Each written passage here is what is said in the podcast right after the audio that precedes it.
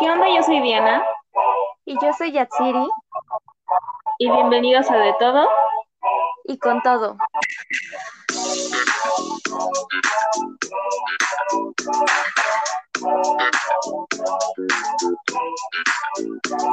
Hola, ¿cómo están? Bienvenidos a nuestro tercer episodio. Yo soy Yatsiri. Y yo soy Diana. Ok, en este episodio no vamos a dar como mini recomendaciones porque va a estar como un poquito largo y vamos a dar recomendaciones todo el episodio. Y bueno, ¿de qué se tratará el episodio? Se preguntarán. Pues vamos a hablar sobre películas de los 2000 que en lo personal nos encantan. Sí, la verdad es que sí. Digamos que la dinámica del episodio es que cada quien tiene 3 de sus películas favoritas de los 2000 y pues va a contar un poco acerca de ellas y cosas así. Sí. Y bueno, no les vamos a decir cuáles para que sea sorpresa, pero estamos seguras de que la mayoría las conoce. Y si no las conoces, ¿qué estás haciendo con tu vida, veras? Uh-huh. Sí, así es. Entonces, pues ya empezamos.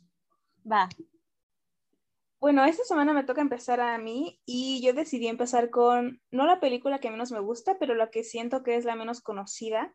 Esta película es más o menos como del 2010, entonces no es tan vieja, pero tampoco es como, pues sí, nueva.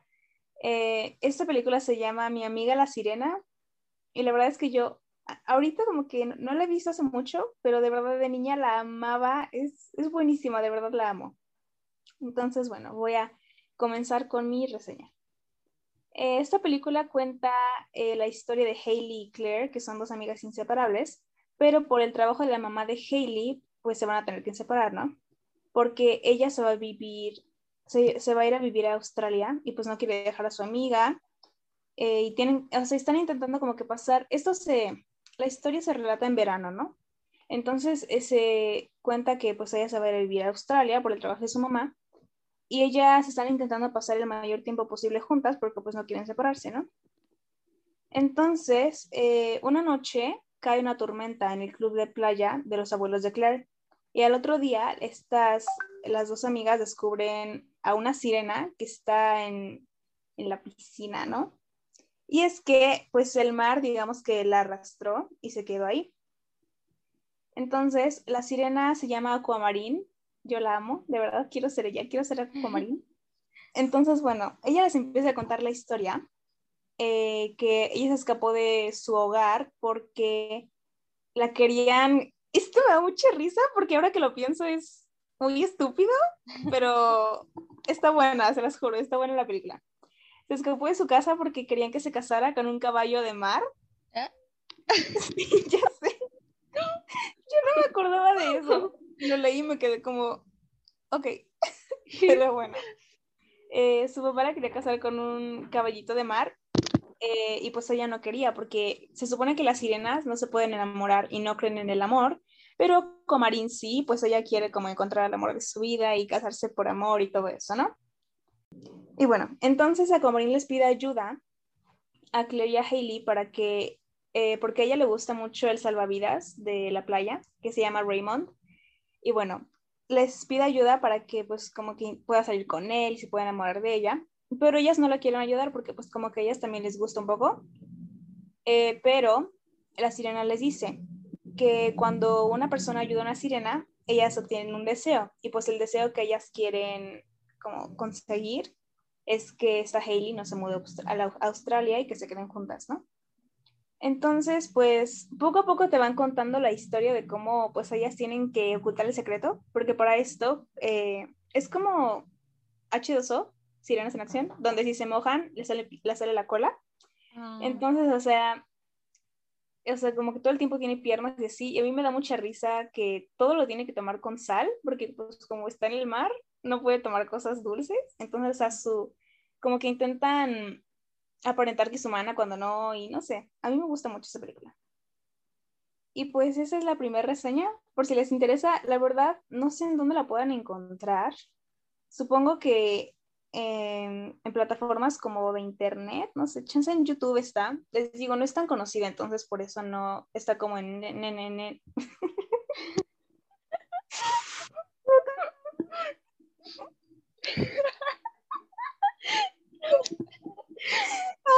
perdón. Entonces, pues por eso no está en Netflix o en Prime, cosas así. Pero pues yo supongo que pues sí, en plataformas de internet la pueden encontrar completa, se la recomiendo mucho. Una de las protagonistas es esta Emma Roberts. ¿Sí se llama Emma Roberts? Creo que sí. Que pues sale en American Horror Story, en Scream Queens. También Emma Roberts creo que es como una de las... No sé, salen muchas películas de los 2000, pero bueno. Esa ha sido mi pequeña reseña de Mi amiga la sirena. Me dieron ganas de verla, la verdad.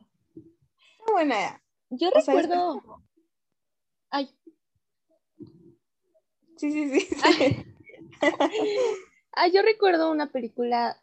No sé si sea esa o sea otra, ya estoy confundiendo, de que es de una sirena igual, y me gustaba mucho verla, porque aventaban a la sirena y les harían como su cola, pero, ay, no sé, creo que la veía un chavo guapo, no sé, yo estoy de que...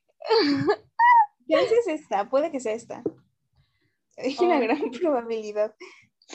Sí, yo creo que sí es, porque nunca he visto una serie de sirenas. Uh-huh. Bueno, ahora es mi turno y la siguiente película que les voy a recomendar es un clásico.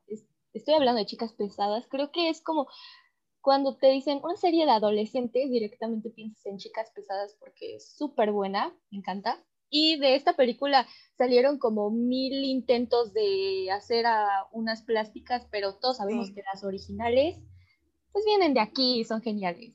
Ok, bueno, vamos a empezar. Katie es una joven que ha vivido la mayor parte de su vida en África, porque sus padres se dedican a la zoología. Y bueno, su vida empieza a cambiar cuando llega a una ciudad y pues tiene que ir a una escuela normal, entre comillas. Y pues ahí empieza como su historia, porque conoce a unos chicos, conoce a Janis, y conoce a Demian, que son geniales. O sea, tengo que decir que son icónicos. Y más Demian, lo amo. Sí, yo igual. Genial. Y bueno, entonces, conoce a estos chicos, pero Janis tiene un conflicto con unas chavas de ahí, que son tres. Es Regina, Karen y... Gretchen, que... A ver, Diana, ¿cuál de las tres es tu favorita? Es que no sé, o sea, por ejemplo, me da muchísima risa Karen, pero creo que Regina. Entonces, Janis tiene conflicto con Regina, o sea, con Regina, pero de ahí también con sus amigas. Y le dice a Katie, que previamente había sido invitada con este grupo, a sentarse con ellas en el recreo y comer juntas y así, como integrarla a su grupito. Y pues Janis le dice de que sí, me quiero vengar de Regina porque inventó que yo era lesbiana. Después lo que sucede es de que Regina invita a Katie a una fiesta de disfraces. Ah, no, perdón, la invita a Aaron, que Aaron es como... un niño súper guapo que va en su clase de matemáticas y le invita a una fiesta de disfraces porque como que siente atracción. Pero lo que no sabe Katie es de que Aaron es exnovio de Regina. Y Regina se entera de que Aaron la invitó y empezó a inventar como de que Katie se limpia guardó como un pañuelo tuyo y se lo quedó... Tiene una camiseta con tu cara debajo de su brazo. No sé, cosas súper incómodas que dejaron a Aaron como ok. Y Regina besa a Aaron enfrente de Katie, lo que hace que Katie se enoje y que diga de que tenías razón, Janis, hay que vengarnos. Y poco a poco se va convirtiendo como en una copia de Regina y como que pierde su personalidad por querer ser como ella.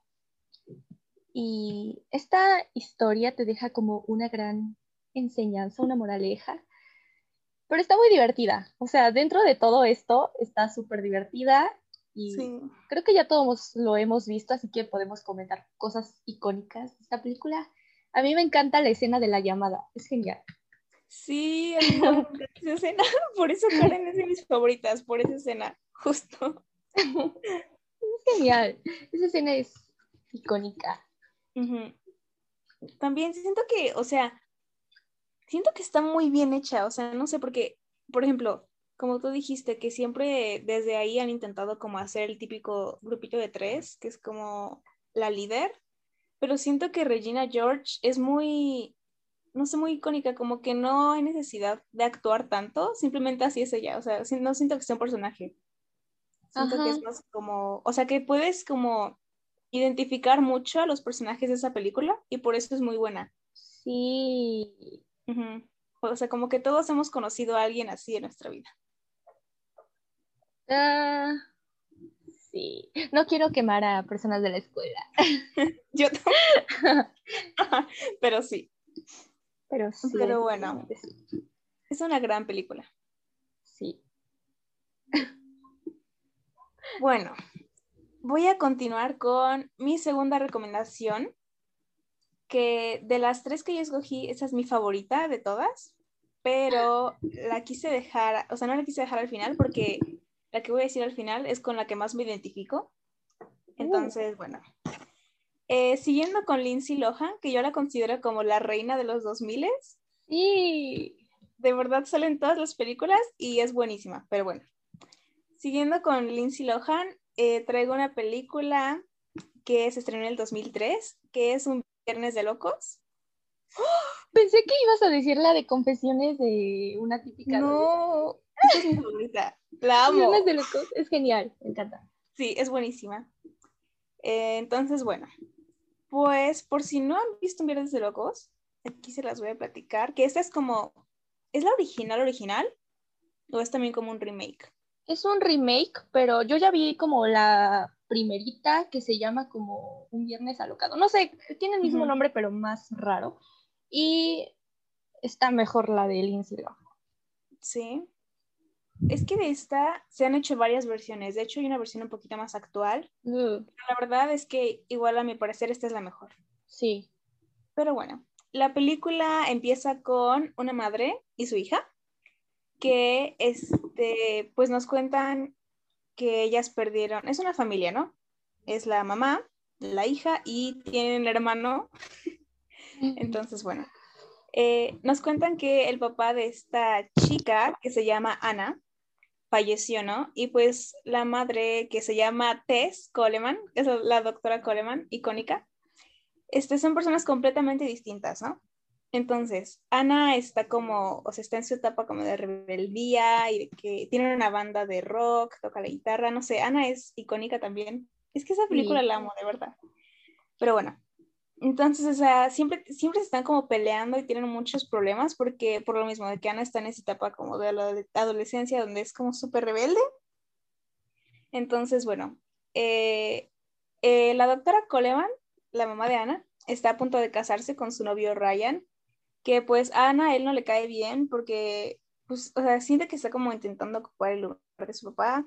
Entonces, bueno, ella tiene problemas en la escuela.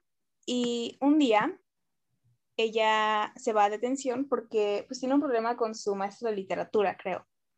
Entonces se va a detención y pues su mamá, digamos que la castiga, o sea, sí, el problema empieza porque ella se va a detención y su mamá la castiga, entonces pues desde ahí empieza como a explotar un poco todo.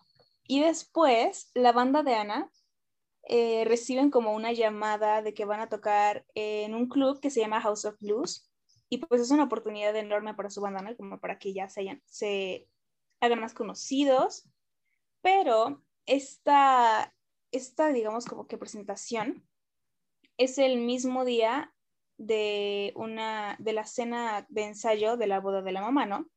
Entonces pues ella le dice que no puede ir porque pues tiene que estar en la cena y en ese momento ella se lo dice cuando están cenando como en un restaurante japonés. Y entonces de repente se pelean, cada quien se va por su lado a un cuarto, digamos, y hay como un terremoto, pero solamente ellas lo sienten. Entonces ya se regresan a su casa y al otro día se dan cuenta que despertaron en el cuerpo de la otra. Entonces, o sea, la mamá está en el cuerpo de Ana y Ana en el cuerpo de la mamá. Y pues ahí van pasando como varias cosas donde una tiene que actuar siendo la otra. Por ejemplo, la mamá, o sea, como que se ponen los zapatos de la otra y la mamá entiende que en realidad su hija es muy buena en literatura y sale como a la luz un secreto del señor, del maestro, que era porque estaba enamorado de la mamá y por eso literalmente la traía contra ella por culpa de la mamá, digamos, aunque en realidad no era su culpa, pero bueno. Entonces, por ejemplo, Ana siempre decía que su mamá tenía como una vida perfecta porque ella es psicóloga y se da cuenta de que su trabajo es en sí muchísimo más difícil de lo que cree y pues todo el estrés que conlleva esto. Y la mamá se da cuenta también de que Ana pues también como que se pone en sus zapatos y en los problemas que puede tener como adolescente en esa etapa. Y al final, digamos que las dos logran hacer como los eventos de ese día, o sea, logran ir a la cena de ensayo, todavía en el cuerpo de la otra. Y una de mis escenas favoritas, que es cuando están en la presentación de la banda y la mamá tiene que subirse a ser como Ana. Y pues como les dije, Ana es la guitarrista de la banda, ¿no? Entonces tiene una parte donde tiene que ser un solo súper icónico de una canción. Y pues obviamente como ella no sabe tocar la guitarra, de fondo se ve como Ana, digamos, está tocando la guitarra, no sé, me encanta esa escena. Y pues sí, al final te deja como una enseñanza de que, no sé, como que cada quien pasamos por cosas diferentes y, no sé, no puedes como juzgar los problemas de los demás porque no sabes por lo que ellos están pasando. Pero les digo, es buenísima, es icónica, es mi favorita de aquí.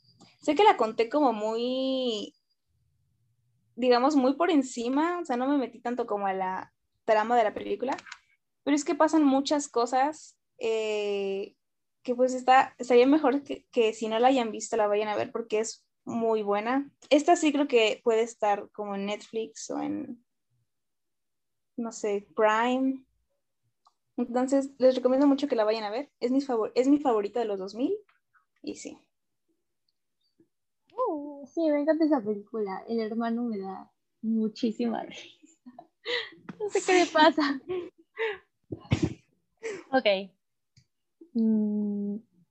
Esa película está en Disney. Ah, sí, cierto. Está en Disney Plus, pues sí. Ahora yo les voy a contar de una película que me encanta en lo personal. Se llama 10 Cosas que odio de ti. Es de 1999, pero prácticamente está como a un pie. A un pasito de los 2000 y me encanta. Ok. Esta película se llama 10 cosas que odio de ti, como les había dicho. Se trata acerca de Cameron y su amigo Michael intentan hacer que Bianca salga para que Cameron se la pueda ligar. Pero es que todo esto empieza muy divertido porque Cameron es nuevo y no sé de dónde salió Michael, pero él me da muchísima risa. Muy chistoso. Ok. Él no sé de dónde salió y lo va presentando como los grupitos de la escuela y Cameron ve a Bianca y dice como de wow, está súper guapa, me la voy a ligar, pero pues el otro tipo le dice de olvídate de ella, a ella la sobreprotegen demasiado. Y aquí sale nuestro otro personaje que se llama Michael, que también le gusta entre comillas porque solamente la quiere para ya saben qué. Y dice como de cuánto de que sí, y apuesta con sus amigos.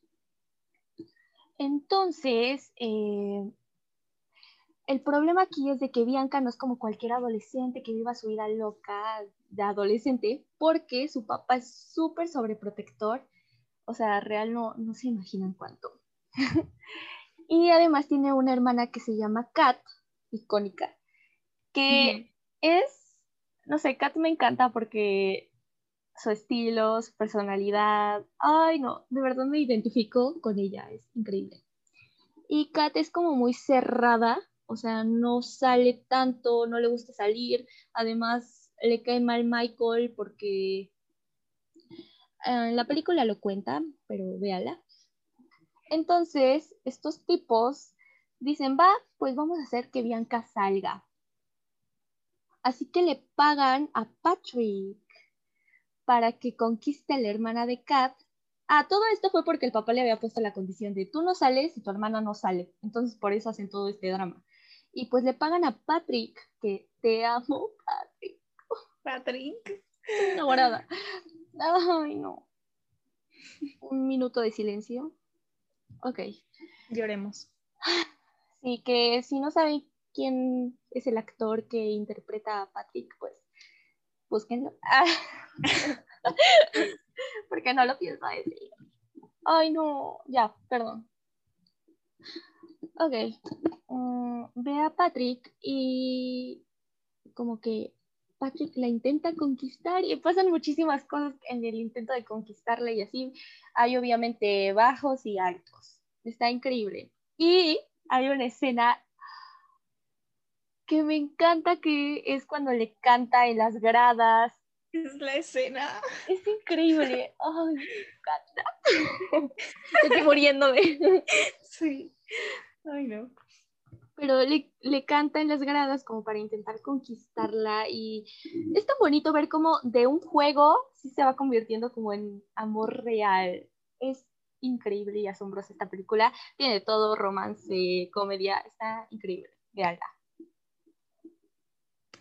Bravo. Esta película es buenísima. De verdad la amo. Sí, es increíble. Y bueno, yo voy a acabar con la última recomendación del día de hoy, que es una película con la que me identifico mucho y siento que somos nosotras dos, porque, no sé, siento que somos igual de obsesivas con las cosas y fanáticas. Entonces, bueno, esta película, igual de Lindsay Lohan, como les dije, yo siento que Lindsay Lohan es como la reina de los 2000, pero bueno, esta película se llama Confesiones de una típica adolescente y pues nos cuenta... Ah, para esto es del 2004. Entonces, bueno. Nos cuenta la historia de Lola, que es una chava que vive en Nueva York y pues su sueño es ser actriz, ¿no? Y yo siento que ella es como la perfecta personificación de una adolescente porque de verdad es fan, o sea, es fan de una banda que se llama Sidarthur y, pero así es una fan intensa que tiene, no sé, tiene, bueno, por decir algo, tiene pósters en su cuarto y pins y hay una parte en la película donde esta banda se separa, ¿no? Y ella le hace un funeral a la banda y siento que es algo que yo haría. Sí. Siento que es algo que de verdad yo haría. Pero bueno. Nos cuenta la historia de cómo se viene su mundo abajo porque su mamá, después de la muerte de su... ¿Qué? Ah, bueno, perdón ya. Nos cuenta la historia de cómo su mundo se viene abajo porque su mamá decide que se van a mudar a Nueva Jersey. Entonces, pues, cuando ella se muda, obviamente piensa que todos sus sueños se van a venir abajo porque, pues, de vivir en Nueva York a mudarse a Nueva Jersey, pues, para ella, para el sueño que ella quiere tener, digamos, pues es no sé, siento que debe ser horrible vivir literalmente en la ciudad donde todos sus sueños se pueden hacer realidad a Nueva Jersey. Pero bueno. Sí. Entonces se mudan y al poco tiempo conoce a esta chica que se llama Ella, que al igual que ella es fan de Sidarthur y también es una fan loca. Entonces se vuelven mejores amigas. Y bueno, ellas dos están como en el programa de teatro, aunque Ella es más como, digamos, tras bambalinas, o sea, ella es más como del equipo técnico. Y Lola sí están pues prácticamente en el club de teatro, o sea, ella está actuando y todo. Entonces, pues, su escuela va a montar un musical y él audiciona y pues como es su sueño ser actriz, de verdad le pone todas las ganas. Y luego hay una parte en donde la banda, como, digamos, concierto de despedida, pues van a hacer un concierto, obviamente. Ok, estoy bien.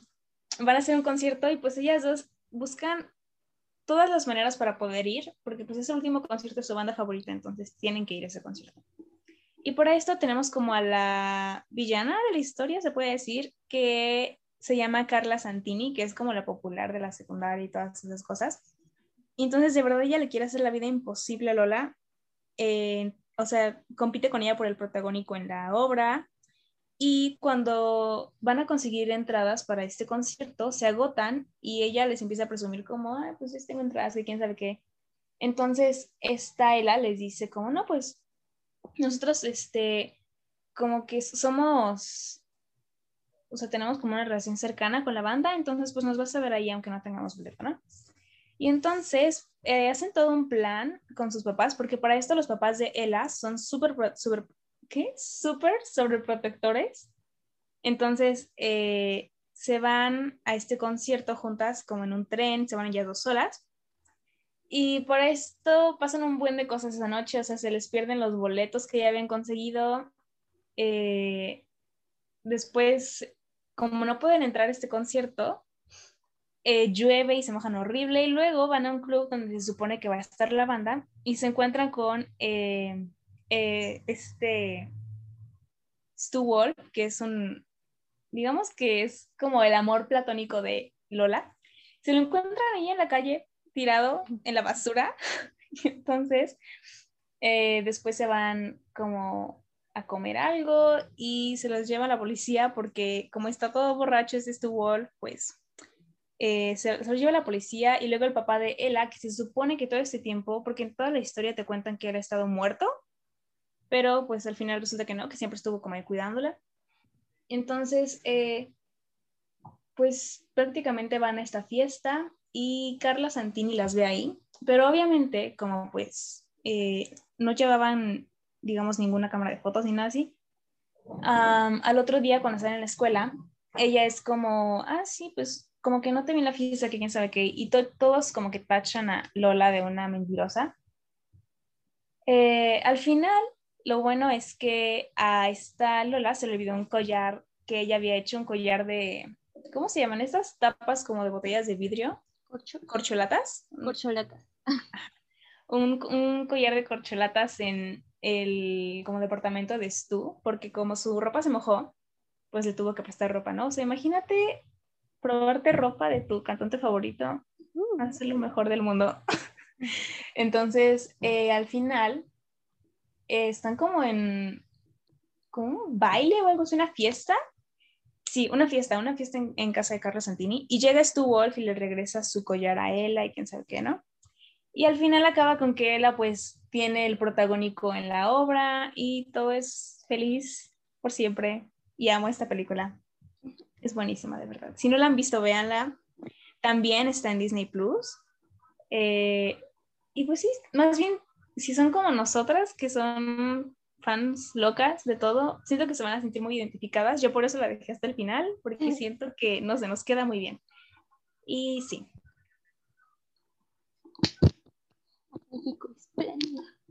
Esta película, no sé, de verdad, cuando la vi dije, es Diana y soy yo. Con diferentes artistas, pero de verdad somos muy obsesivas. Yo sí se llega a separar, no sé, ahorita mi grupo favorito es Twice o Blackpink. Si llegan a separar, igual hago un drama y les hago un funeral, no sé. Yo igual. No lo imagino, ni lo quiero imaginar. No, por favor, que eso no pase. Bueno, ahora como mi última recomendación, es una película que también es un clásico y está súper buena. Se llama Si tuviera 30. Bueno, esta película comienza en 1997 con Jenna, que es como una niña súper normal, no es popular, pero ella quiere integrarse a las populares de su escuela. Así que hace una fiesta e invita a sus compañeros de la clase, que pues invita a los populares y también invita al chico que le gusta. Y Jenna tiene un mejor amigo que se llama Matt. Te amo, Matt. En este perfil amamos a Matt. Sí. En su afán por querer ser una como popular y convertirse pronto en una mujer, porque también se quiere convertir como una mujer exitosa y sexy, y también desea tener 30 años, como lo dice el nombre, Matt le regala una casa de muñecas con un polvito mágico y se lo da y le dice, oh, pide tu deseo y avientas el polvo. Y ella lo pide y pues avienta el polvo y pues el deseo era convertirse en una mujer treintañera y ser exitosa y etc, etc. Y se vuelve realidad, así de simple, nada más lo pido con un polvito mágico y se vuelve realidad. En todo esto de su realidad se da cuenta de que su mejor amiga es la popular, tiene un buen de novios, o sea, Jenna tiene como un buen de novios y todos son rarísimos. También se da cuenta de que Matt ya está a punto de casarse. Ella trabaja como en una, es como editora, y trabaja como en una revista muy importante, pero pues se da cuenta de que su mejor amiga pues habla mal de ella a sus espaldas, que es la popular, y ella tuvo como un proyecto súper importante, el cual se lo quitaron para dárselo a su mejor amiga, y ya, como pasan como ciertos conflictos en la película.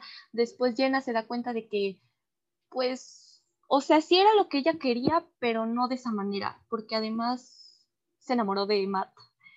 Así que va a buscar a Matt y se da cuenta de que Matt ya se va a casar y Matt le dice así como de, perdón hermana, ni modo, yo ya me voy a casar. Cada quien tomó caminos diferentes, así que ahí te ves.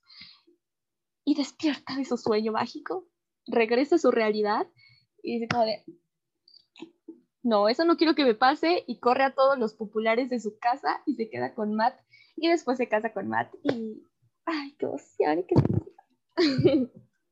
Fin. O sea, esta Jenna fue la primera en hacer shifting, ¿te das cuenta? Hizo shifting cierto, a su misma realidad.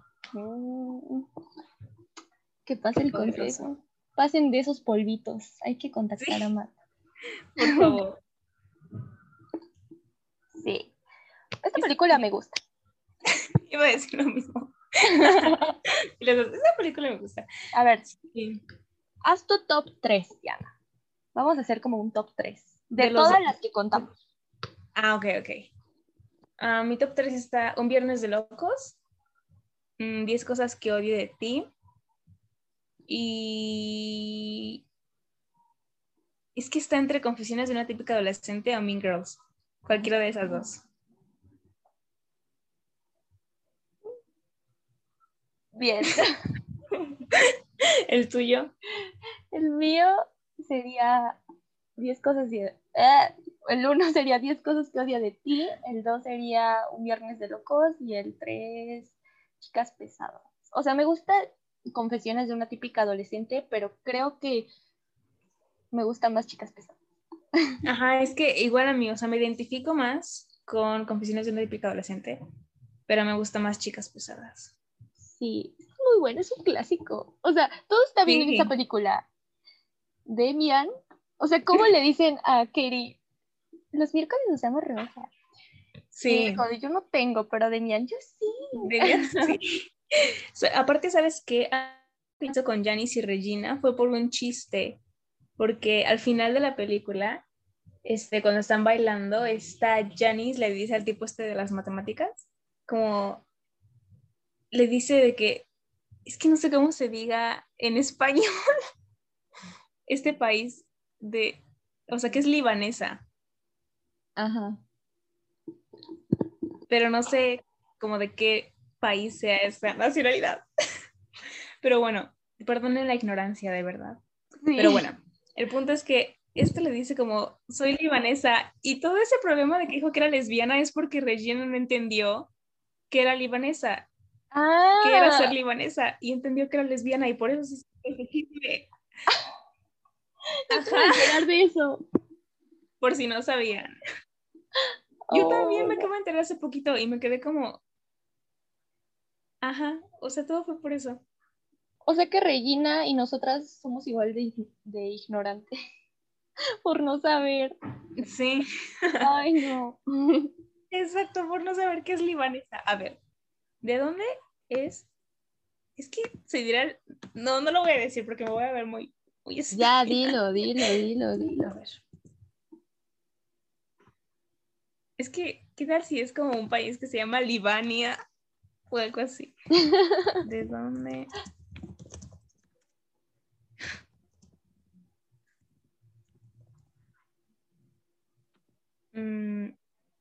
Líbano. Ah, bueno. Yes, terminamos con nuestra reseña. Yo quiero decir de qué va a ser mi reseña de la siguiente semana para que se preparen y la vean, porque ajá. Y la serie que voy a escoger es The Society. Está en Netflix, está cortita, 8 capítulos, véanla. En especial si les gusta Euforia. Si les gusta Euforia, vean The Society, porque es prácticamente igual, o sea, con la misma temática, pero tiene misterio. Entonces, a mí me gusta más The Society, la verdad.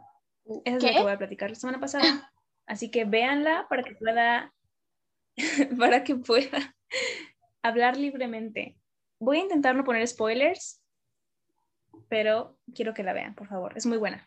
Por cierto, hoy es el cumpleaños de Cameron Boyce. Por favor, un minuto de silencio por esa gran persona. Te amo, Cameron. Donde quiera que estés, te amo. Ay, qué triste. Ya sé. Y en un mes es el aniversario de su muerte. O sea, murió luego de cumplir años. Se cumplió 21, ¿no? Sí. Yo me acuerdo que un día antes de su muerte fui a comer carnitas y estaba la película de Son como niños 2 y, o sea, la estaba viendo y ya me desperté y vi que estaba muerto, pero yo pensé que era broma. Yo, o sea, también. No me lo puedo creer. ¿Tú cómo te enteraste?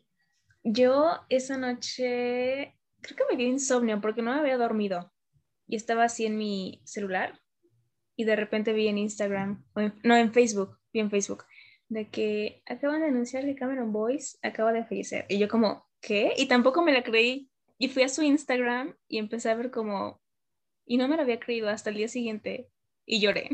Ay, no, sí, es muy triste, voy a llorar. Sí, aparte hoy se estrenó la película de Cruella de Vil. Y se supone, o sea, hay rumores de que la estrenaron hoy porque él es el hijo de Cruella en Descendientes. Y por eso la estrenaron en su cumpleaños. Ay, no. En este perfil amamos a Cameron Boyce. Pues, gracias por escucharnos en este tercer episodio de nuestro gran podcast. Grandísimo.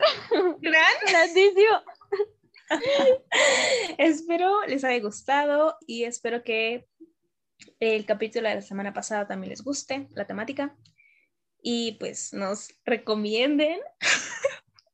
Sí, recomiéndenos, súbanos a sus historias sin miedo al éxito, porque creo que no somos las únicas adolescentes locas, así que sí, y miren, sé que estos episodios han sido un poco extraños, como que es que todavía no agarramos la dinámica, ¿ok? Perdónenos.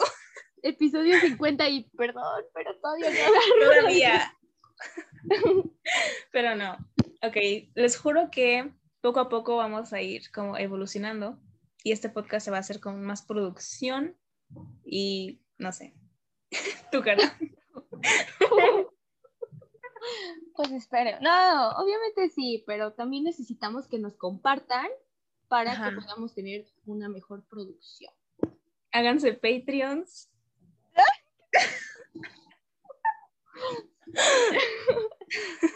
Dejamos ahí episodios extra.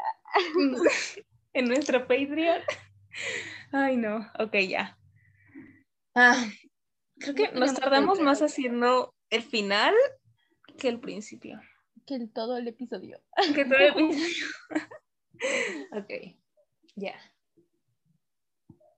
Bueno, nos vemos en el próximo episodio.